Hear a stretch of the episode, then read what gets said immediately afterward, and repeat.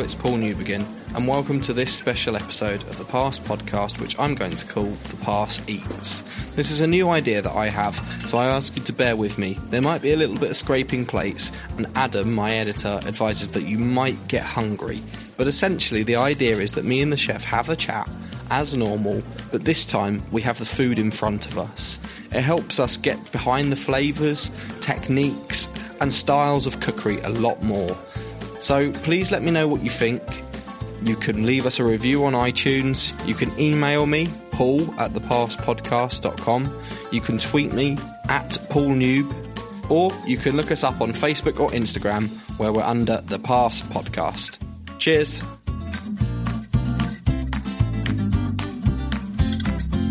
So I've come over today to the Plum and Partridge, and my guest today is Harrison Barraclough. Thank you so much for joining me, mate. You're very welcome. This is a really beautiful little village, a really cute little settlement, even just outside of York. And what a lovely pub! How did you find out about this place? So basically, I had a business um, at the George at Wath. We were there for 18 months. Uh, we got two rosettes there, and we had a really good, really, really good summer. Quiet winter, another good summer, and then another quiet winter. And we thought we're not going to go into this winter, so we decided to come out. You know, we, we looked at different options, and the owners of the building actually had some more tenants interested. So they said, do you, do you, let's not look at options. If you want to get out early, you can. It's the best choice to do. So out looking for employment, um, I came across this. And I run another company, the Yorkshire Chef, which does a little bit of recruitment, a little bit of consultancy.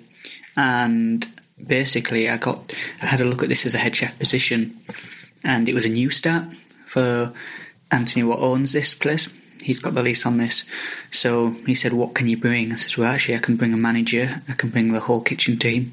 Let's build it all from scratch. So we've only been here two weeks, you know, and it's ideal. The food we want to cook and the style we want to do, there's nothing more fitting. The the rooms are, are lovely. There's nine bedrooms. There's um, the restaurant's lovely. It's a lovely feel. It's all brand new. You know, it's a good equipped kitchen. So good things to come. I hope. Yeah. I mean, we've more or less only just arrived, but it looks so smart. It's really obviously got a really clear identity. So was that something that they said, well, this is our identity, can you fit into it? Or was it a little bit more of a collaboration? Well, it's the designers have completely done this, and the whole theme goes through the rooms, into the restaurant, into the private dining room. So we have to adapt to it, but it's got a country feel. We've got a lot of country cooking with the style I do. Um, we love game cooking, things like that. So it fits nicely. But to be fair, we're still trying to find what we what we're doing find our style a little bit more, and that's still developing. So we could do that in a pop up, we could do that in a fine dining restaurant, we could do it, you know, anywhere. Is it quite exciting now then to have that new start and you can sort of evaluate a little bit about, you know, what might have worked and not worked before and yeah, I think what the problem we had with our other business, we tried to please everyone as much as we pushed for accolades we tried to keep locals happy, and there's a way of doing that. And hopefully, this time we'll get it right to look after everybody. Whereas before, we were on a menu and off a menu, and it, that was probably it wasn't the key to success. But I think we'll get it right this time. I mean, it was successful, and we were happy with what we did. Um, nothing was a long term plan. Uh, if it was a long term plan, we'd look at buying a property. So with us only having the lease, it was just a bit of an extended pop up, really. But um, we're happy with what we do, and we do private dining, and we've just built a new website. It's all about pushing yourself as much as you know the property as well. So with a lot of advice from some people I really look up to, they've have a website built. So I've just had harrisonbarraclough.com built. There's still a lot of work to go into it. A good friend of mine built it, and I'm having a go at keeping a blog. The first blog will say probably not typed by me saying, excuse the spelling, excuse the grammar, because that's not what it's about as a chef. you only need to look at, go in any kitchen, look at the chef's orders, and it's hard to place them if you if you were the one that wrote them. So excuse that, and it's about getting the ideas down. Um, I'm not afraid to put tragic as well as magic, so things what go wrong in the kitchen, we'll blog about that, and we'll just keep it going, and hopefully we'll get some interest in that. Um, and it's also so people can contact us for consultancy and for you know to do a little bit of relief chefing because uh, we do have quite a good team. But at the moment, we're focusing on this place, so that bit took yeah. a back step. But we need all hands on deck here. I've seen you, um, yeah, do sort of events, and I've seen you on your profile on Twitter. You know, you do like um, like food shows and demos and stuff like that. So is it a little bit about you know you kind of along with this blog, you kind of want to put your name out there a little bit more now. Definitely, yeah. I love doing demos. Um, there's some people that do demos for, you know, they do it for a career, and I'm speaking to them. And how many did you do last year? And it turns out I did more than them, you know, and I just do it in between shifts, straight back to service after. You know, I absolutely love doing demos. Great Yorkshire Show, flower shows, but Harewood House, the Great British Food Festival, they're brilliant shows. And you get to network, you get to meet people, you get to showcase yourself, and it's a day out really when you've been in the kitchen all that time. It's you're still working, but it's uh, it's something exciting. Is there a little bit difference as well when you're cooking in front of people? You know that maybe it puts you on edge because I imagine sometimes when you're sort of tucked away in the kitchen, you kind of get into your habit, get into your rhythm. But when you're talking to people and talking through it, it must kind of make you think as well. Yeah, you get better every time you do it and learn to talk to them. There's been times I've been in a bad mood and gone and you know you normally get an hour slot, forty minute slot, and I've done the whole dish in fifteen minutes so they've just had to say, "Oh, thank you." Say, "Well, that was ridiculous." You know, you need to learn how to talk the right time, advertise the right time, but then also get your dish done. the The worst one I did was at the instead of doing a, a usual demo at the Great Yorkshire Show, I did a cooking competition. It was like a chef versus chef, but instantly it was myself and another, and we didn't talk. We just cooked to do the competition, and I think that must have been bad watching but I won in the end. but, yeah. Are you quite a competitive person? Not at all. No. Um, the team I have with me, very close knit, little family. So, and anyone we bring into that team will act like that, and they always develop like that. Any chef that's ever worked for me in the past, I have no doubt that I'll be taking them on again in another venue because that's the sort of team we've got. You know, very close knit. So there's no one to compete with. You know, there's um, we do our thing and look after what we do. You know, um, yeah, we like to chase accolades and things, but um, that'll just come with time. Obviously, like ahead of the interview, you and I have spoke a couple of times over the phone, and straight away you came across like this really nice guy, quite softly spoken, and and you seem really sort of engaged and friendly, which is lovely. Thank you, and you give me and my friends a really warm welcome today. But I wonder sometimes how that comes down to you know when you are in a hard graft and you might have yeah. to sort of whip the team, and it's a busy Friday night. Can you step out of that as well? Yeah, I think I was probably just trying to be posh on the phone. Um, basically accent's a big thing with, especially when I did MasterChef. I've never seen a, a, show play on something so much as when they played on me being from Yorkshire. You know, for me to say Yorkshire portion, and I had to say it in so many ways, and then all of a sudden, Gregg Wallace said, "Well, this is a Yorkshire portion." And it's you know that's why I, I developed the Yorkshire chef a bit because we're proud of the stuff we cook and it's very local. You know, we like to really go season. We like to visit the places of things we cook, and I take the chefs with me it inspires them, you know. So the Yorkshire Chef's perfect for that, you know. But um, having a close knit team is perfect to get development because we just relax, you know, get the jobs done. And I think when you are rushing a bit, you help each other out a bit more there. Where you see a lot of big kitchens where it's every man for himself. Did you get a, a lot of benefit out of doing something like MasterChef, or was it not as much as you thought? I definitely got some trade from it. You see, I actually applied for it drunk on a Sunday night. I sat drunk doing it, and um, then I took on the first business, the George, and it couldn't happen. And although I can't say it's a, not a good job, I got to better rounds because everybody wants to win. There's a competitive bit. Yeah. Although doing that, looking at if we're going to get more business from it or is it going to help us at all. It did get more business, but if I'd have got to hire more rounds, the business what we opened wouldn't have succeeded because it was all hands on deck, mm. 90 hours a week. It couldn't have happened for me to go off every every other day on a train to London to film. So although I can't say it's not good that I won because I obviously want to win. You know, in the end, um, came out better. Yeah. So definitely got some business from it. You yeah. know, and you saw Twitter go up a little bit, and you saw Instagram go up a bit, but. Um, not really, you know. Yeah. I think we'd have slowly got busier anyway. We are very local led, you know. Mm.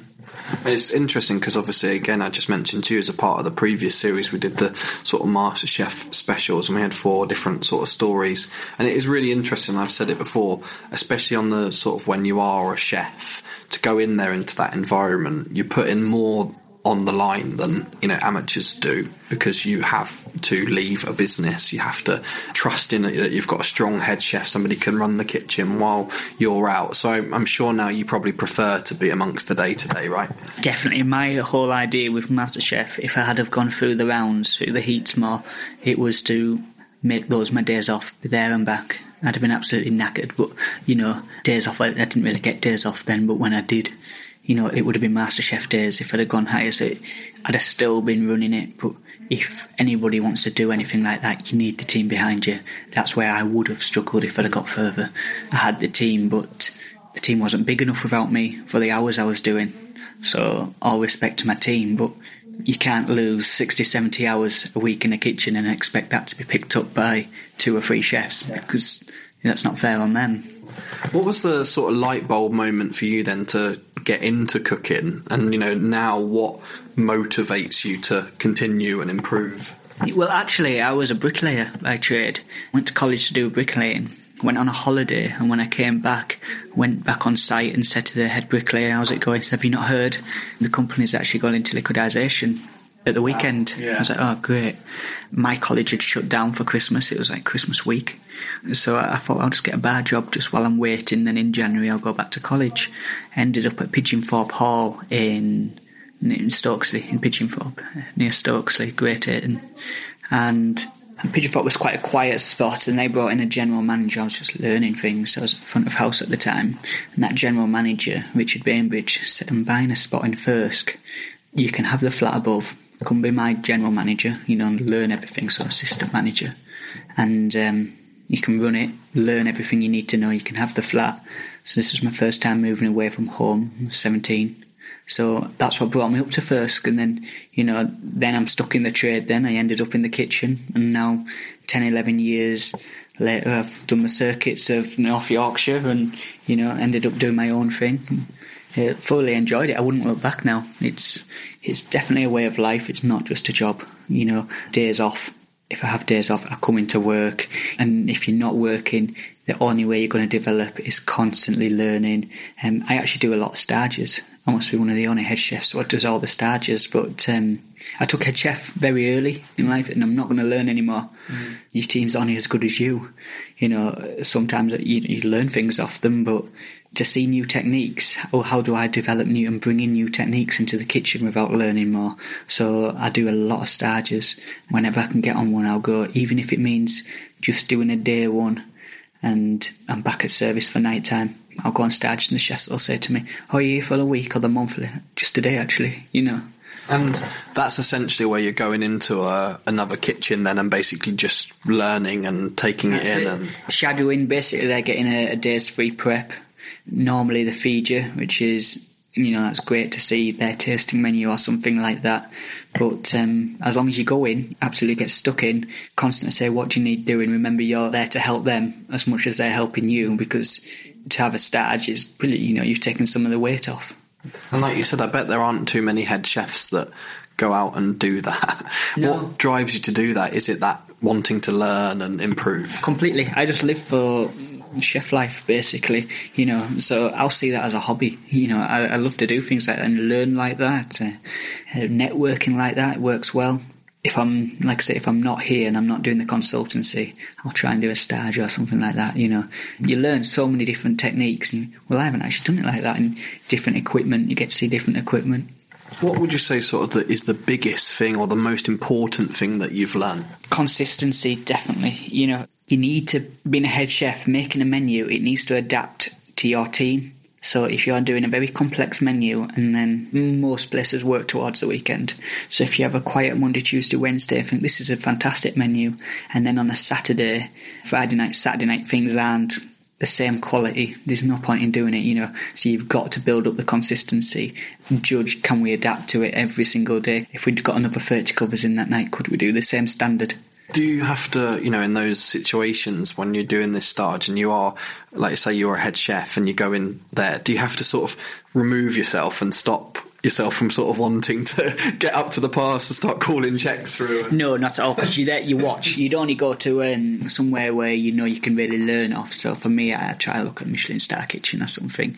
So and they really look after you, and you know you're going to learn off those guys. So you're basically in a bit of an awe sometimes. Mm. Well, imagine actually, funny enough, it's something that I'm considering doing through the podcast. Actually, maybe doing some sort of like audio diary and spending a couple of days in the kitchen and trying to be taught how to cook a little bit more. So it's something that's in the back of my head as well. So it's, it's very interesting to hear it from yourself. What's the sort of favourite bit of your job? Is it that sort of pleasing people? And... Definitely, yeah. I try and make a thing. Obviously, it can't always happen, but I try to not just run the kitchen, but get out there and talk to every single table. And I have all my chefs do this. Carry out at least a course. I think customers love that. So it's interaction with customers it's a big deal to them. You can have the best front of house, but it's just something special about the chefs going out talking.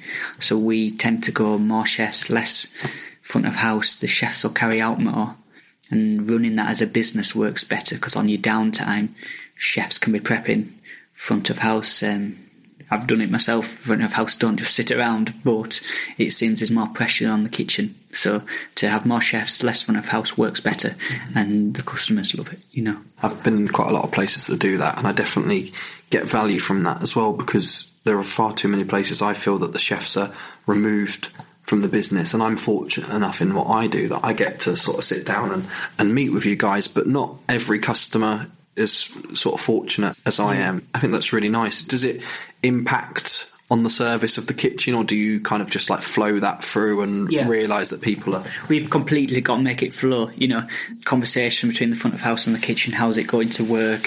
I think the front of house will realise that the chefs will probably carry it out, but then on a busier night, if they hear the bell ringing, they can't just expect us. You know, mm-hmm. that's where it could get messy. But a very close knit team can do it, and that's essentially what we are. You know, we're friends in and out of work every 24 hours, so we know each other so well. It works perfect for us. Bigger hotels and bigger restaurants, perhaps not. A stage I did do was the man behind the curtain, mm-hmm. and all the chefs carry out pretty much every dish.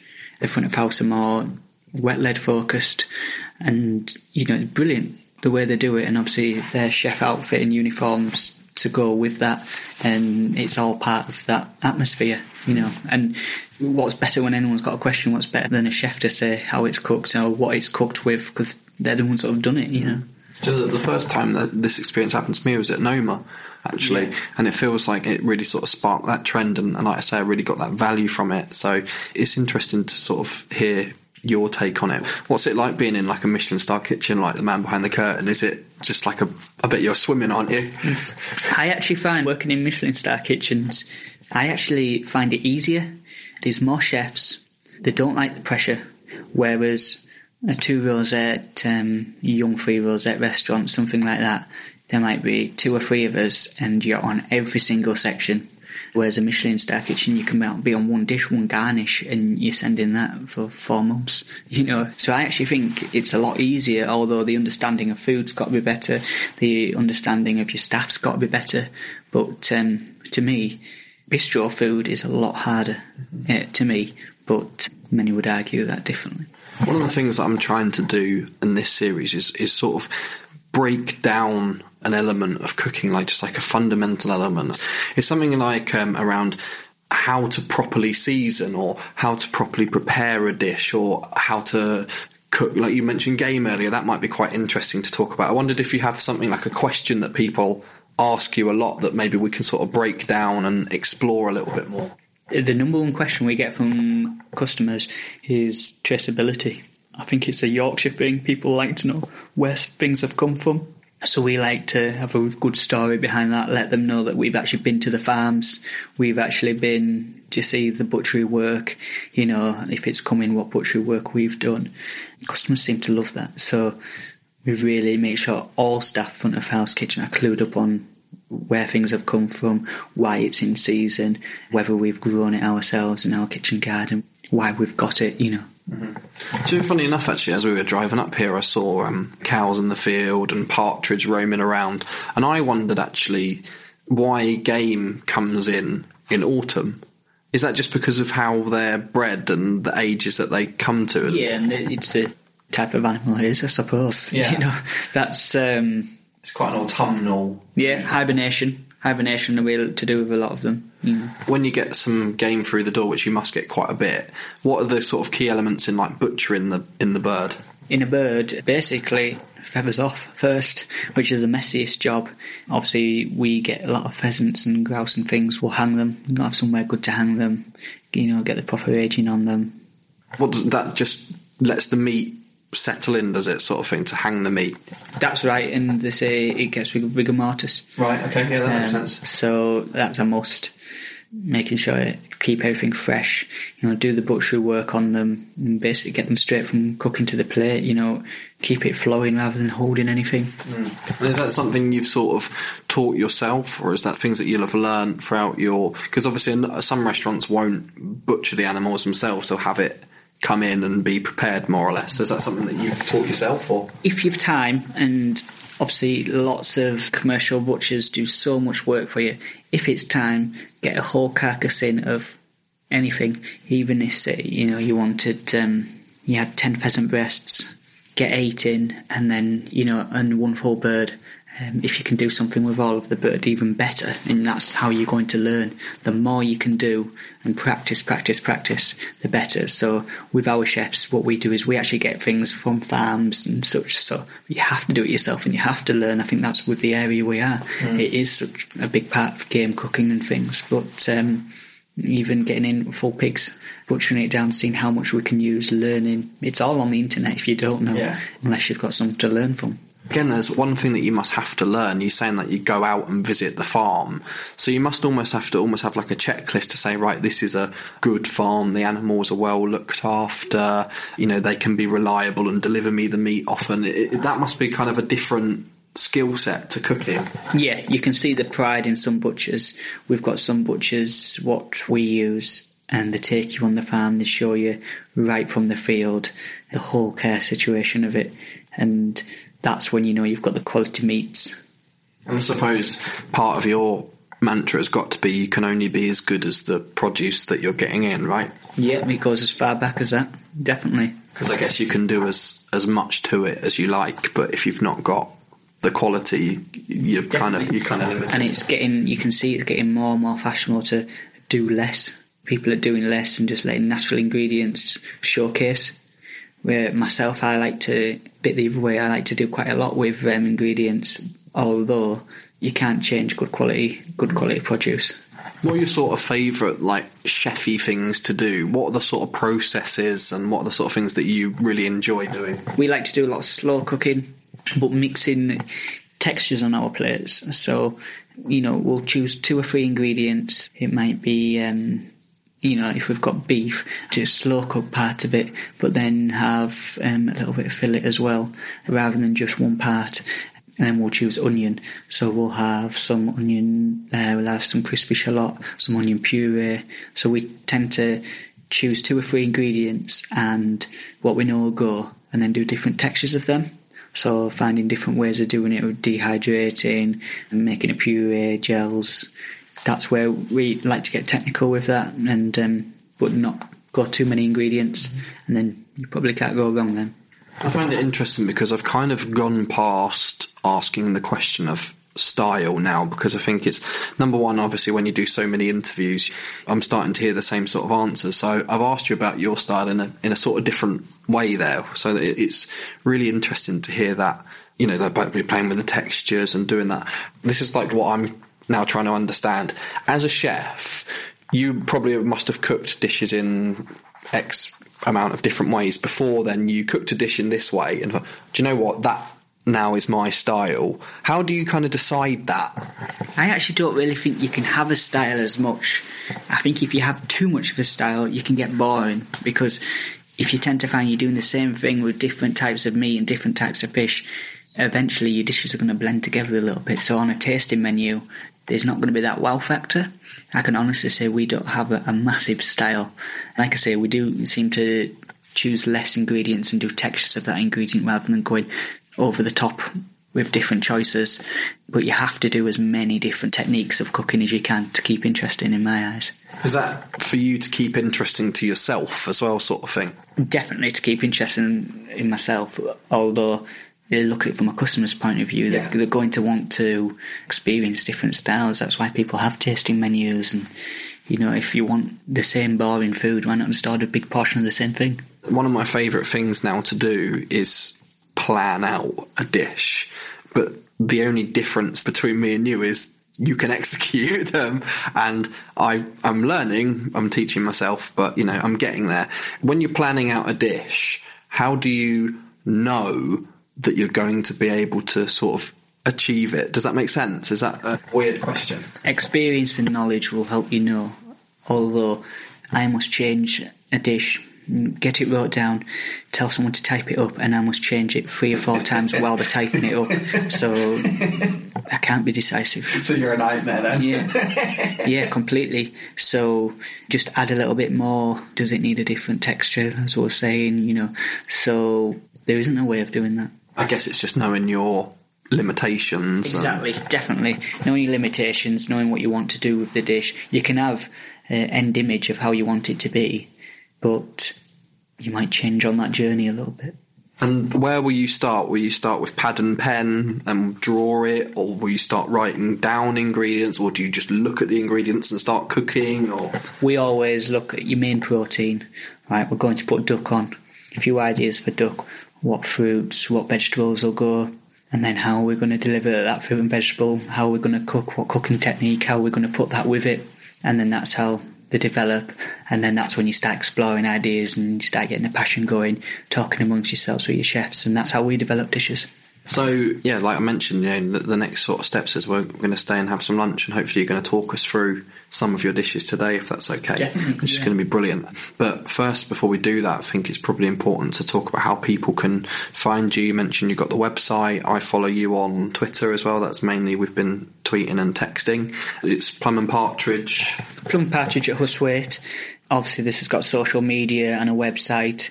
Also, if anyone's following me, go on my new website, harrisonbarraclough.com, and it's got links to um, the Plum and Partridge. It's got links to my Twitter and Instagram. I actually use the Instagram as the gallery, and it all ends up in one thing. So you've only got to follow one, and you'll soon get the idea of where we are and what we're doing. You know, we're looking at different ways of advertising here. Reputation's good, so mm. hopefully we'll just build and build on that. I'm really, really buzzing to try some of the food. And like I mentioned before, the restaurant itself is, is really beautiful. So from initial impressions, you know, it's, it's fantastic. So yeah, I'm really, really excited to really buzzing. So in this second segment of the interview, this is where we get down and try the dishes. So as I mentioned, beware there may be this time a little bit of scraping of plates and munching, but I'm looking at ways to get this so it's a lot better listening for you. Please bear with me, it's a new idea, and I'm just trying to try out something new to keep you guys excited. Cheers, and thank you again to Harrison. Basically, the dishes I've chosen here are favourites off the menu at the moment, which is forever changing. We don't do seasonal changes with the menu. What we do is we'll change a couple of starters the following week, a main course, or a couple of desserts. We just, as and when we choose there's that much food out there and that much um, ingredients. It's pointless just doing one and sticking with it for three months. We get regulars then what are happy with that because they, they'll come and say what's new and they'll just delete whatever we advise them to eat on what is new, you know. And with a tasting menu, that's how the tasting menu changes well. It's the new dish going onto that bulk it out, put it on the a la carte. So we do change a lot. And these are three dishes what we've got at the moment. So like I was saying about the textures we do, this is a clear indication of what we do. So three ingredients basically here we've got beetroot, goat's cheese and mozzarella. So basically what we've got is a beetroot gel. We've got the baby beetroots, which we've just poached. So we've done a gel, we've done the beetroot, and we've done pickled. So that's three three different textures of it. We've got mozzarella across there, and the goat's cheese with just made some little goat's cheese bonbons, a bit crispiness, and then we've done a goat's cheese snow, which we'll just grate onto the plate at the end. So that's um, you know, the only three ingredients there, but it looks like there's lots of different things. So it's all in the prep actually, and then putting it together. Over with the venison, we've got carpaccio venison, we've got some lovely raw chestnut mushroom, which gives it an earthy taste. Is what we're trying to do with this dish. We've got the parsnip puree and crisp, so that once again textures, and then the woodland forage crisps in the uh, antlers over there is all the different flavours from when we've liked to go foraging in the local area. We've dehydrated that down and made some crisps and then seasoned it with that flavour. So you've got hopefully a woodland flavour, which goes lovely with the chestnut mushroom, which gives it like the earthy taste. And the venison's just the carpaccio there sealed off and served perfectly. That's really unique and it's got a lovely story. So where will the idea of something like that will have developed? basically myself and the chefs we love to go foraging so it's not just looking at the um, the flavors it's the smells with that with that dish because you can smell the woodland so to speak in the crisps a starter carpaccio something you'd put on quite often we've got pomegranate in there which just lightens it up that's it really it's, It's amazing. it- we're quite happy The- with that dish The presentation on all of these dishes are amazing. This even looks like it could almost be like inspired by like a dessert, a goat cheese dish. Well, yeah, the colours in it. You got you got lots of colours and so many different varieties of beetroot, and you've got the the snow, which probably for dessert it looks a little bit like coconut. Yeah, that's, well, that's what I thought it was when I first looked. Yeah, yeah. But, So uh, is that something you kind of quite like to do? Is sort of play with people's expectations? Yeah, we're certainly not an experimental kitchen or anything anything like, but like I say, we stick to just a few ingredients and add different textures of it. And if we are finding a style, that's what we tend to do, and it's not overcomplicating the dish then. Um, and then with your main course there, you've got three ingredients. You've got beef, onion, and shallot. Looks amazing, and it smells so good too. So basically, the beef, two different types. We've we've got the beef cheek there, what we've cooked for hours and hours with coffee. So it's got a coffee flavour to that beef, um, just mild. The other protein on there is a sirloin, what we've water bathed down uh, during service, and it's just lovely to slice nice and pink. We do little fondant potatoes, and then for the onion, we've got baby onions. We've got a charcoal grill, so some shallots on there, and then we've made an onion ash to go with the black theme. So you know we've really done the cinders of the onion and the nasturtium leaf just to go with the nice peppery taste. So this is one of the hardest things I've ever done. So can we uh, can we crack on and you Yeah, can completely. talk through? Yeah. So where shall we start? You choose Okay. They're all for you. What would you suggest? The carpaccio. Okay. Well, I hope you're going to eat some with me. Are you? Yeah, I'll have a Good. nibble. Okay. Uh, chefs, I tend to not eat that much, to be honest, and then I'll binge when I get home. Yeah, because there's no way I'm going to get through all of this. So you've got the crisp, Okay. it- crispy taste there. Carpaccio, as you'd expect. And with this dish, try and get a bit of everything. Okay. So you've got the parsnip. You could also turn it into a, pa- like a parcel. Parsnip flavour there. You, the raw mushroom, lovely earthy taste. So get one of these as well. Yeah. Get a little crisp. Hmm. Those crisps, yeah, just really go with that carpaccio. Yeah. brings it, brings it really alive. And how will you cook that carpaccio? So that's been marinated overnight. We use a bit of forager's spice, a few a few ingredients. What we have actually foraged, what we've turned into a dried herb. Um, marinate it over with oil, and then basically we just seal it, and then set it, and it's ready to go. Mm-hmm. And we turn it over a lot, so you know we'll do it every day. So it's you know Yeah. stays fresh, stays nice, and um, What are these little bits again? Remind so you've got part, different texture of parsnip there, amazing. parsnip puree just dotted around, um, which helps spread it about a bit. And then Yeah. you've got the crisps as well. These are amazing. I've not tried anything like that before. You know, we honestly that dish we've only had on a week, and I don't even know where where I made this dish up. you know, we're out foraging. I knew I wanted to put a flavour into the crisps, but um, if I'm being completely honest, we had these antlers, and I was going to do carpaccio beef. Mm-hmm. Um, really as a dish. actually. We like a- thought yeah, antlers in a Yeah. in a bowl presentation. we thought let's do carpaccio beef, but then we're, we're out foraging. I thought, you know, if we turn this to venison, we can make the whole thing a woodland theme, and I've got a reason to use these. Mm-hmm. Yeah. that's the main reason. That's Um, interesting though, because it's almost like you're trying to sort of fit something in with what you've you've got. So Yeah. You've almost got something there. You know you want to use it. These like it's it's just a lovely little serving bowl which look like antlers, and then you have made put these crisps in, and they're incredible. They're so tasty. Do you know what it is originally? It's a candle holder. I was going to say that actually. It's a candle holder, but it's we put the little um, ramekin inside it, and it looks like it's made for it, but a candle holder originally. Um, What was the thought on the beef then on using the pomegranate with the beef? so the venison? It's oh, sorry, um, venison. My mistake. it's completely um, just just, to venison, I lighten it up. So it's not all that gives that little bit of sharpness in Mm-hmm. um, when you're going through the whole dish. Otherwise, it might just go a little bit bland Mm-hmm. with all the flavours being so woodland and earthy. You know, so that's literally just to you know freshen it up. Nice sharp taste. It's so of the the season as well, and it's really light but autumnal and Yeah, that's the idea with that dish. That's the idea with most of our menus, really, Mm-hmm. and that's why we change so often. You know, rather than just Mm. doing a seasonal seasonal dish. What's the etiquette now? Should I? I should finish this, should I? No, you, you quite just eat as much as you want. Taste taste through it all. Let's go through the second dish, Yeah. because I, can eat for a, a million people, so I'm then- sure none of that's going to be sent back. With this, we've got the the beetroot. So we've got the mozzarella. We've got the beetroot cooked in different ways, so you'll you'll get different flavours of beetroot. The little baby beetroots actually taste different already. We've got the candy, stripy, so you've got that. You've got inside the goat's cheese. It's so creamy, the goat's cheese in the bonbon. When you cut into that, that spreads right through the dish, and the goat's cheese snow start to melt. So you should get the goat's cheese flavour right through the whole dish. Okay, so I'm going to start with the little bonbon. So what? You just deep fry these, were you? That's right, they've just been done in a panko breadcrumb. We did do an arancini to start off, but there's just no need. We just hmm. stick with the goat cheese. It's hmm. extremely good quality, hmm. so just stick with that. It's interesting to. So this is the mozzarella here. Mozzarella, It's interesting to have that as the start because goat's cheese and beetroot is such a well-known flavour, but then to add the mozzarella as well. yeah. Sometimes I find goat cheese a little bit too creamy. We're in Yorkshire, the portions need to be a bit bigger. if the um, all goat's cheese, it might just get that a little bit too much. Whereas mozzarella has its similarities, but it's um, it just goes through a bit nicer. This is a great way of interviewing, I have to say.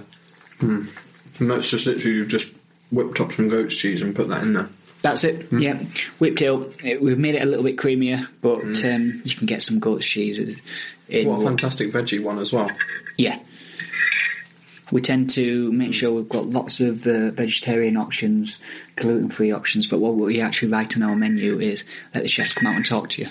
And pretty much most of the dishes can be made gluten-free. We've got enough ingredients to be able to do that for you. Obviously, if you're going to have a sticky toffee pudding and they've been made, it, it's funny watching people because these dishes have been on four or five days. Our best selling by far is the beef, hmm. uh, the venison, a ham hock and scallop starter, what we've just put on. Hmm. That's definitely the best selling, but because we cater for everyone, you've brought your friends here and said, Can we feed you as well? What would you hmm. like? Fish and chips, sausage and mash. we believe the quality is the same, but we've just catered for everybody along a menu what's got quite a good spectrum. So hopefully they're enjoying the fish And and, I have to say, yeah, it looked, it looked incredible, and it's nice to have that sort of light and shade where you have got these sort of more well presented dishes, and then, like you say, you've got those recognisable favourites, which is great. Definitely, yeah. You've got those favourites, what you tend to not really Yeah. mess around with. Then again, you can change ingredients, do like a champ mash, do you know all sorts. Mm. Do you like get hungry looking at your own food? Never, never. You look at it, you look at it 13, 14 hours a day. Because I would. I'd rather have a pot noodle. Definitely not. This is uh, this is incredible. What's the little So bit that's giving the texture here? that's the pickled. So that's cubed up and pickled there, beetroot or beetroot. It just gives it that little Yeah. bit of texture, a Well, yeah. crunch. So essentially, that's raw. So it's um, it being pickled only very mildly. So I can completely see what you're saying now. When both of these two dishes that we've tried so far, it is like that trying to get the different layers of. Different layers. That's it, and not overcomplicating. Although still doing a lot. Where will you sort of start then on like a vegetarian dish? Do you start with like you say the sort of mozzarella and beetroot So combination? for that, you would literally look and think, right, let's do beetroot, mm-hmm. and let's have a cheese with it. You know, so let's do mozzarella, let's do goat's cheese. But beetroot's the main part of that dish. Yeah, Yeah, and then you've got like the discs of beetroot and the individual bits. Mm. It's absolutely so fresh as well. Really, really Yeah. great. Fantastic classic combination, but just done in an interesting way. Do you get um, a good value out of this? Uh, you know, talking to the guests through the dishes, what they thought. Yeah, customers and guests they, they love to be critics, but they also you, you got to listen to them and see what people want. And chefing, cooking's got so big now. Lots of people say oh, they don't know what they're talking about. Lots of chefs will say that, but they actually do because it's all over. So they actually know what's in season, what's pairing. You know, um, the favourite, what only a chef's meant to know. So, so it, it is good to listen. You Yeah. can learn from anyone. Let's. Uh, I'm gonna. Onto the beef. Yeah, let's do it. I feel bad, like just eating in front of you. No, you're quite all right. This is amazing. This is a, a proper portion. This I like this. So that's Yeah. what you're saying about your. your So onto the Yorkshire tasting, that portions. this would be a la Oh, carte it style. smells incredible. Onto a tasting, it's all those ingredients just a little bit smaller, so you're Mm-hmm. getting just the same experience. And I can see like the sort of charred elements on here as Yeah. well. So we've got the charred shallot, I'm not we've gonna, got the, I'm not gonna the onion ash. longer. So you've got an onion puree there, and you're mixing that with the coffee braised beef. So it's beef cheek that's been cooked down for hours in the coffee um, to give. It it just melts in your mouth. yeah, different texture beef. We've got the water bath with the sirloin there, and it's cooked pink, you know, seasoned up at the end. We've got the um, little fondants, That is incredible. and the fondants have been finished off in a little bit of beef fat. So I love these. it continues with the beef flavour there. Let's go through. So, how do you cook these fondants exactly? So we seal them off, um, and then we cook them in a in a stock, mm-hmm. and we just get them nearly there in the stock, and then towards a during service, we'll put those in the pan with some butter, and then just to finish off, we just put a spoonful of that beef fat in, and just brown them up in the beef fat once they're at the right temperature, which just um, puts the colouring on them a little bit more. Especially with that shallot, it's incredible. So nice with that sort of charred flavour, but not too much. Just mm. light, really good flavour on here. This beef looks cooked exactly to my liking too. How do you like to cook your beef? You know, for the customers. I actually tend to go more medium rare. If it's something in a water bath like that, pink and it's fine. But if it's steaks, which as much as I don't like cooking steaks, as you don't get to play around as much, you're going to get people in restaurants coming in they'll order a steak no matter what. So the best thing to do with steaks is just go for quality, and that's where we say it's less about the chef and more about the produce. But um, obviously each cuts are preferred in different ways. But most cuts uh, medium rare because I think you want that little bit of caramelisation on it. It's absolutely perfectly cooked. It goes really nicely again with the with the onion as well. Mm. I'm just going to sit here and eat all of this. I hope you don't mind. No, no, I'm sure it probably it would uh, be an insult, right, not to finish all this off. that's right. like in China, if you leave some in, so we'll have to bring more more food. Where And you get, I take it, real enjoyment out of empty plates coming back into the kitchen, Yeah. right? Yeah, um, we've got good staff here. What always, you know, you can actually tell. Have you noticed that this has been coming back to that different textures? Like we we're saying, that texture is obviously not the f- most favourite because there's some of that left every time, or if anything. Um, bear in mind, is it because there was too much of it on the plate? Is- Yeah, you know. yeah. So you got to judge it all the time. And is that quite a open conversation? And Definitely, Mm-hmm. yeah, and we're happy to speak to customers about it. We, we want to learn Mm-hmm. and know everything about it. You know, else it won't get better for the next customer. When you've finished in your head a dish like this and you played it up for the first time, will you sit around a table like this with your staff and talk them through it? And or- Yeah, normally we'll we'll cook one and we try get everybody who's on shift to come and taste it. Mm-hmm. If it's a big shift, it's a, a mouthful, but we talk about it, we learn about it. Mm-hmm. And you know, there's always bits left in the pan. How can you tweak it? How can you change it? Mm-hmm. So it's changing a lot anyway. But um, it's important every Mm-hmm. part of staff, including myself, can tell the story, what goes with the dishes, which is what we're trying to do with them. You know, like I said, this is all about the forage in there. That's about the beetroot and bringing it into a winter with the snow theme. So, um, and when you do the tasting menus, we have like wine pairings as well. yes, yeah. that goes out of my expertise. Uh, if it's wet, I drink it. But uh, basically, um, we've got the staff there that have a lot of experience in wine and Try and tackle this uh, spring onion. you know, and that they'll be able to recommend, and we put that on the menu. Mm-hmm. Even with the a la carte menu, there's some recommendations mm-hmm. for that particular dish. Even if it only lasts a couple mm. of days, that dish and we change again. If we can get a wine in for it, we will. You know, and that's part of the fun. You know, mm. even for the chefs as well. You know, take interest in it. What have you done to that spring onion? Was there a bit of pickle on there, or It just gone in the pan with the beef fat at the end. Mm. Really nice? Just had that bit of sharpness to it. it was good. Good, good. That's probably just me. You, you're more than welcome to tell me that I'm wrong. You know, nobody's wrong. You know, you get what you get from a dish. So uh, as long as it's enjoyable, it's very subjective, isn't it? definitely, yeah. Food sometimes, and you must have that sometimes when you get customers in who, like you say, they believe they're an expert, and you kind of just have to nod and Yeah, to please people. If you're going to find your own style in cooking, the more style you get and the more you're developing your own style, the more you probably get criticised because it's more out of the ordinary. I'd probably say we're quite safe, hmm. whereas other places will have big bold flavours and we tend to blend it, you know. We, mm-hmm. we probably need to bold up a little bit more. But um, But then there are some really bold choices. I mean, these. I'm going to finish that little plate of the crisps off. Yeah. Like, that's something really interesting, a little bit different. and also that's why that's that's got a bold flavour which is separate to the dish, so you can add as little or as much to it as you want. Mm-hmm. So we're not overpowering the venison there. This is brilliant. I have to say, I'm really getting a lot out of it. It's very rare, very lucky for a guest to come and actually talk it through with the chef and where the ideas come from. It, it it just sort of brings it to life a bit more. And I guess that's what you said earlier about the chefs bringing it out to the customer as well. Yeah, definitely. You know, that's part of the whole experience here. Something we want to do more of. You know, and uh, the only reason we wouldn't do it as much as we do now is staffing issues. You know, but the more we develop and the more this place can develop, the more we'll concentrate on that ethos behind it. You know, the whole experience. And my guys with um, the kitchen, they can they can do anything on the bar. They can do anything with the coffees. I really genuinely am going to finish this. The, the gen, the, you're quite alright. They It's were- so delicious. especially through when we were at the George, we weren't just chefs. Mm-hmm. You know, they did checkouts and things like that. Mm-hmm. And I think it helps with the personality. Mm-hmm. If you're a genuine nice person, everyone, it's lovely to be able to do that. So anyone can be on shift.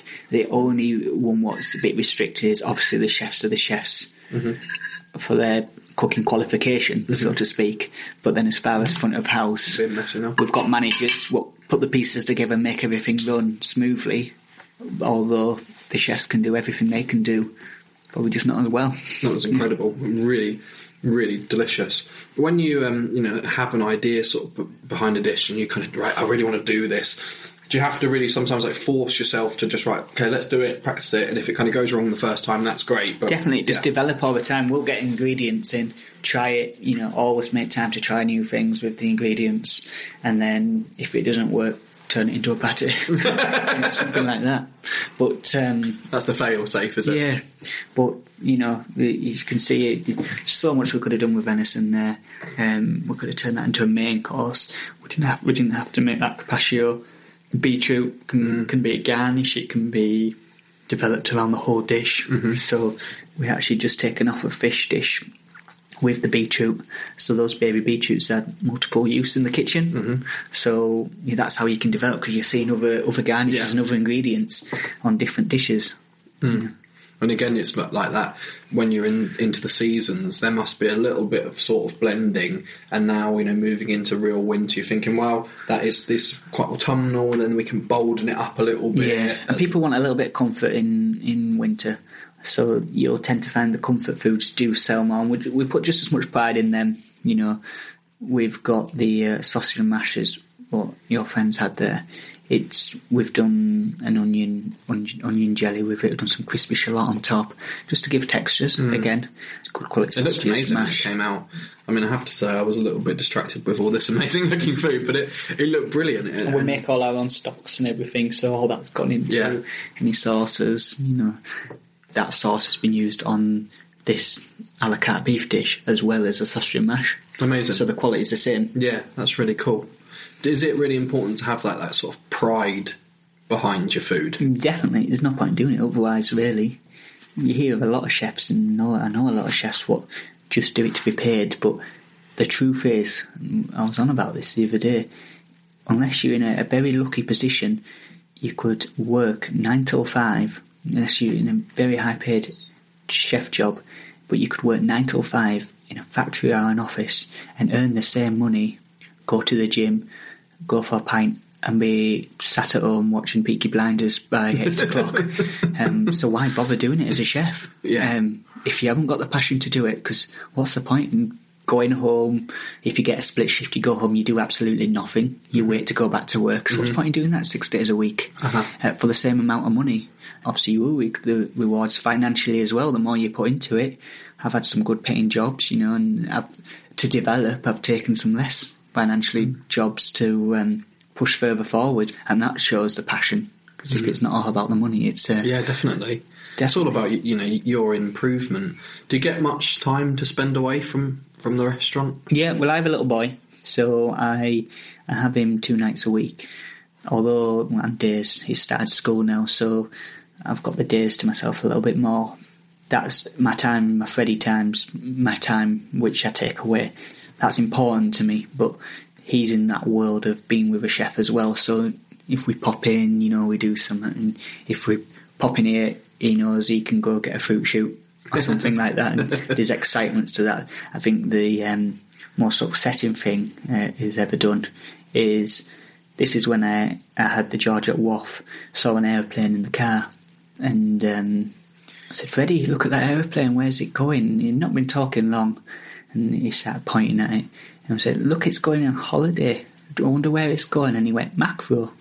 oh God! Do I take him to Makro that many times on my day off? You know, so that's bad. That's a chef's son there. He gets to go to Makro, but does he get a big, big tub of Haribo sweets or something? Yes, he does. Yeah, So- it's, there's pros it's and cons. win-win, isn't it? Yeah, definitely. Oh, that's that's really that's really funny. Bless him.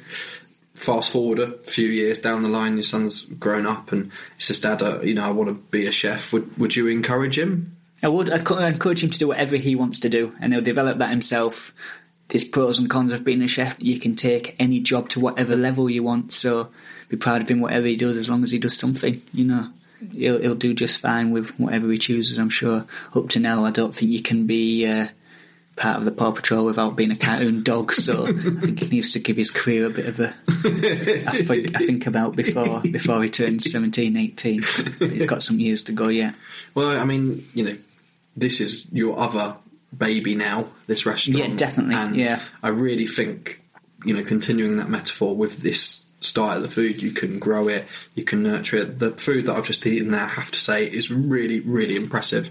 Especially seeing Good, glad you enjoyed it. for that long. two and a half weeks. Yeah. But the beauty of it is, this was like a, startup. So we, I've come in, I've brought my whole team. So if you went in as a head chef, you'd have to develop to the, get used to the other chefs, get mm-hmm. used to the equipment. This has got better equipment than what I could afford when I had the George. So that's a bonus there. And the same staff, we work exactly the same way, and we've been entrusted to do our style and develop what we're doing. The s- chefs carry out the the textures of the food, the bit of the mm-hmm. theatre to it. Mm-hmm. That's all there. So basically, it's just a different coat of paint. We've come in, we're doing what we want to do. You know, hopefully, it'll be a success for Yeah. it. It was amazing. Thank you so much. I You're really, welcome. really got a lot out of that. Thank you. Thank you for listening to the Pass Podcast. If you haven't already, please subscribe and follow me at Paul Newb on Twitter for updates on the next podcast.